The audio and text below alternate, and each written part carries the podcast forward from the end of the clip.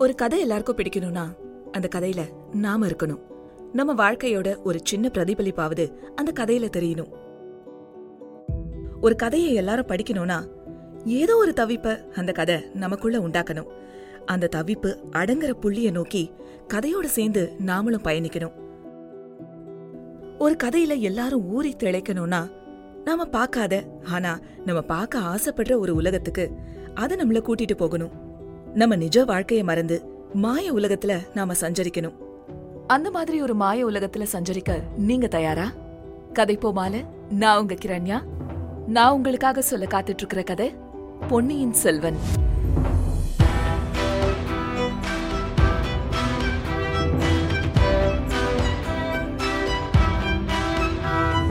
பொன்னியின் செல்வன் கதைக்குள்ள போகிறதுக்கு முன்னாடி இந்த கதையை எழுதின எழுத்தாளர் கல்கி பத்தியும் இந்த புத்தகத்தை பத்தியும் நம்ம தெரிஞ்சுக்க வேண்டிய விஷயங்கள் நிறையவே இருக்கு. முதல்ல எழுத்தாளர் கல்கி பத்தி சில விஷயங்களை தெரிஞ்சுக்கலாம். கல்கி இவரோட உண்மையான பெயர் ராமசாமி கிருஷ்ணமூர்த்தி.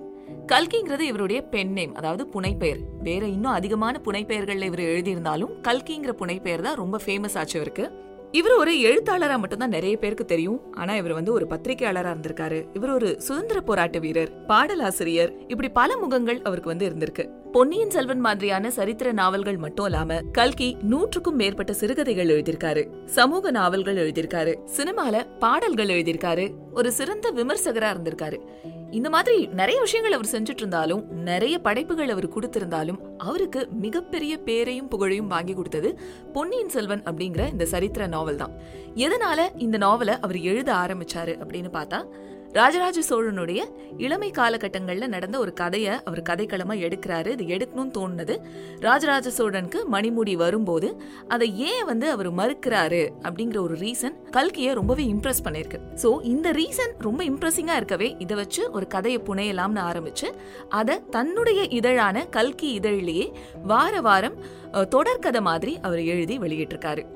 கல்கியினுடைய கடைசி படைப்பு அப்படின்னு சொன்னா அது பொன்னியின் செல்வன் தான். நைன்டீன் பிப்டிஸ்ல இந்த கதை வந்து கல்கி இதழில் வெளியாகுது. மணியம் அப்படிங்கிறவர் வந்து இதுக்கான பிக்சர் இல்லஸ்ட்ரேஷன்ஸ் அதாவது ஓவியங்களை வரையறாரு. கிட்டத்தட்ட மூன்றரை ஆண்டுகள் கல்கி வார இதழில் இந்த கதை வந்து வெளியாகுது. அதுக்கப்புறமா இத ஒரு புத்தகமா தொகுத்து ஐந்து பாகங்களா வெளியிடுறாங்க.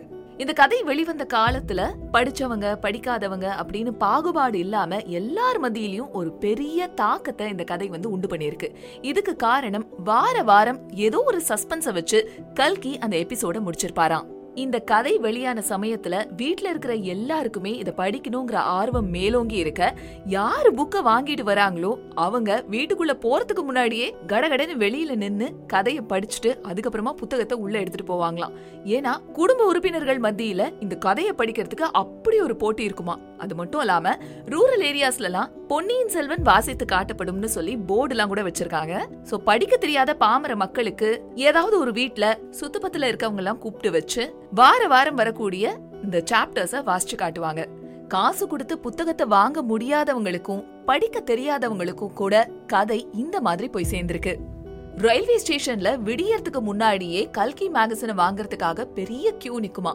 ஒவ்வொரு வாரமும் அந்த எபிசோட படிச்சு முடிச்சதுக்கு அப்புறமா வீட்ல இருக்கிறவங்க அக்கம் பக்கத்துல புரணி பேசுறது எல்லாமே பொன்னியின் செல்வன் பத்தி தான் அதிகப்படியா இருந்துச்சான் இவ்ளோ ஏன்? குழந்தைகளுக்கு பொன்னியின் செல்வன்ல வர கேரக்டர் நேம்ஸ பேரா வைக்கக்கூடிய ஒரு வழக்கம் ரொம்ப பரவலா இருந்திருக்கு. அதுல ரொம்ப பிரபலமான ஒரு பேரு நந்தினி. இப்பவும் நம்ம அம்மா ஜெனரேஷன்லயோ இல்ல பாட்டி ஜெனரேஷன்லயோ இருக்கிற ஒருத்தவங்க கிட்ட போய் ஏன் உங்களுக்கு நந்தினின்னு பேர் வச்சாங்க அப்படின்னு கேட்டா கண்டிப்பா அவங்க பொன்னியின் செல்வனை தான் ஒரு காரணமா சொல்வாங்க. நைன்டீன் ஃபிஃப்டியில ஆரம்பிச்ச இந்த கதையை நைன்டீன் ஃபிஃப்டி ஃபோர்ல கல்கி முடிக்கிறாரு. ஒரு ப்ராப்பரான முடிவா கொடுக்காம அப்ரப்டா இந்த கதைய கல்கி முடிச்சிடுறாரு. அதாவது கதையில வரக்கூடிய கேரக்டர்ஸ் அதுக்கப்புறமா என்ன ஆனாங்க அப்படிங்கறத பெருசா ஒரு விளக்கம் இல்லாம கதையை முடிச்சிடுறாரு கல்கி. இதனால கொந்தளிச்ச வாசகர்கள் நிறைய பேரு கதைய மறுபடியும் தொடர்ந்து எழுத சொல்லி கல்கிக்கு எக்கச்சக்கமா லெட்டர்ஸ் போட்டிருக்காங்க. வரலாறு பேஸ் பண்ண ஒரு வரலாற்று புனைவு அப்படிங்கறதுனால ஒரு எபிலோக் மட்டும் கல்கி பொன்னியின் செல்வனுக்கு எழுதியிருக்காரு. அதுக்கப்புறமா இந்த நாவலோட மூணு சீக்வல்ஸ் ரிலீஸ் ஆகியிருக்கு வேற வேற ஆத்தர்ஸ் கிட்ட இருந்து விக்ரமன் அப்படிங்கிறவரு நந்திபுரத்து நாயகிங்கிற பேர்ல இந்த கதையினுடைய முதல் சீக்வலை எழுதினாரு. இதுல வர கதாபாத்திரங்களோட பேரை அப்படியே வச்சு அதுக்கப்புறம் அவங்களுக்கு என்ன நடந்திருக்கும் அப்படிங்கிற மாதிரி அந்த கதை எழுதப்பட்டது. ஆனா காப்பிரைட் இஷ்யூஸ் வந்ததுனால அந்த கதைய அவர் மாத்தி எழுத அது பெருசா பிரபலமாகல. பொன்னியின் செல்வனுடைய இன்னொரு சீக்வல் உடையார் அப்படிங்கிற பேர்ல ரொம்ப லேட்டர் ஸ்டேஜ்ல எழுத்தாளர் பாலகுமாரனால எழுதப்பட்டது. இந்த புக்கோட மூணாவது சீக்வல் காவேரி மைந்தன் அப்படிங்கிற பேர்ல வெளிவந்தது. பொன்னியின் செல்வனை எழுதி முடிச்ச ஆறு மாசத்திலேயே நோய்வாய்ப்பட்டு கல்கி இறந்து போயிடுறாரு. நைன்டீன் பிப்டி ஃபைவ்ல கல்கி இறந்ததுக்கு அப்புறமா நைன்டீன் பிப்டி எயிட்ல முன்னாள் முதலமைச்சர் எம்ஜிஆர் இந்த கதைய திரைப்படமா எடுக்கிறதுக்கான ரைட்ஸ அவங்க குடும்பத்துக்கிட்ட இருந்து வாங்குறாரு. இந்த கதை எழுதின நாட்கள்ல கல்கி ஹிஸ்டோரியன் நீலகண்ட சாஸ்திரி எழுதின தி சோலாஸ் அதை அடிப்படையா வச்சுக்கிட்டு நிறைய தகவல்களை சேகரிச்சார் அப்படின்னு சொல்லப்படுது. அது மட்டும் இல்லாம கதையில சொல்லப்படுற இடங்களுக்கெல்லாம் கல்கி நேர போய் பார்த்து அந்த காட்சிகளை தன்னுடைய மனசுல உள்வாங்கிக்கிட்டாராம். இலங்கைக்கு மட்டும் அவர் மூணு தடவை பிரயாணம் பண்ணி இந்த கதைக்காக போயிருக்காரு அப்படின்னு அவங்க குடும்ப உறுப்பினர்கள் சொல்றாங்க. பொன்னியின் செல்வன் கல்கி வார இதழில் வெளியானப்ப அந்த மேகசினோட சேல்ஸ் பயங்கரமா இன்க்ரீஸ் ஆயிருக்கு. கிட்டத்தட்ட எழுபதாயிரம் காப்பிக்கு மேல வித்து தீர்த்திருக்காங்க. இந்த சரித்திர நாவலுக்கு ஏன் கல்கி பொன்னியின் செல்வன் அப்படிங்கிற டைட்டில கொடுத்தாருன்னு பார்த்தா கதையில வர ஒரு இன்சிடென்ட் ரொம்ப அழகா எப்படி காவிரி தாயினுடைய புதல்வனா ராஜராஜ சோழன் இருக்காருங்கிறத டெபிக்ட் பண்ற விதமா பொன்னியின் செல்வன்னு ஒரு பேர் வச்சிருக்காருன்றத நமக்கு சொல்லுது.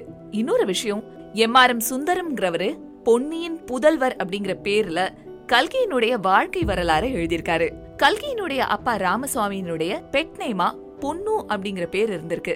எல்லாரும் அவரை பொண்ணுன்னு கூப்பிடுவாங்களாம். பொண்ணுவுடைய பையன் அப்படிங்கறதுனால எம் ஆர் எம் சுந்தரம் அவர்கள் கல்கியினுடைய பயோகிராஃபிக்கு பொன்னியின் புதல்வருங்கிற பேரை வச்சாராம். இந்த கதை வெளிவந்து எழுபது ஆண்டுகளுக்கும் மேல ஆயிடுச்சு ஆனா இன்னைக்கும் புக் ஃபேர்க்கு போனா நம்பர் ஒன் பெஸ்ட் செல்லிங் புக்கா பொன்னியின் செல்வன் தான் இருக்கு.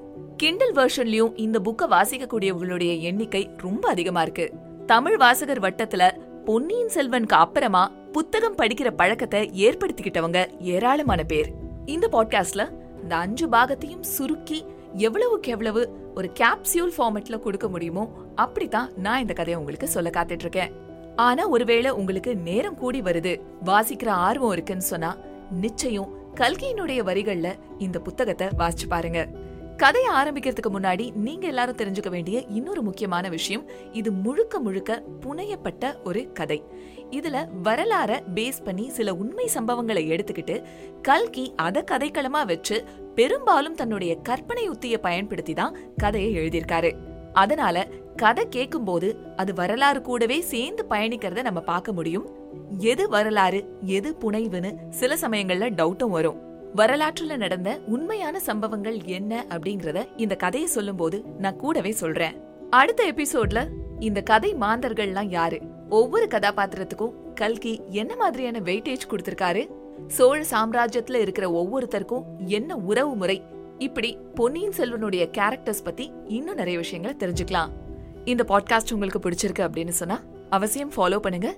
பெல் ஐக்கானையும் ப்ரெஸ் பண்ணீங்கன்னா எபிசோட் நோட்டிபிகேஷன்ஸ் உங்களுக்கு தவறாம வந்து சேரும். கல்கி சொல்ற மாதிரி ஆயிரம் வருடங்கள் பின்னோக்கி போக நம்ம எல்லாரும் தயாராகலாம். கதை போமால நான் உங்க கிரண்யா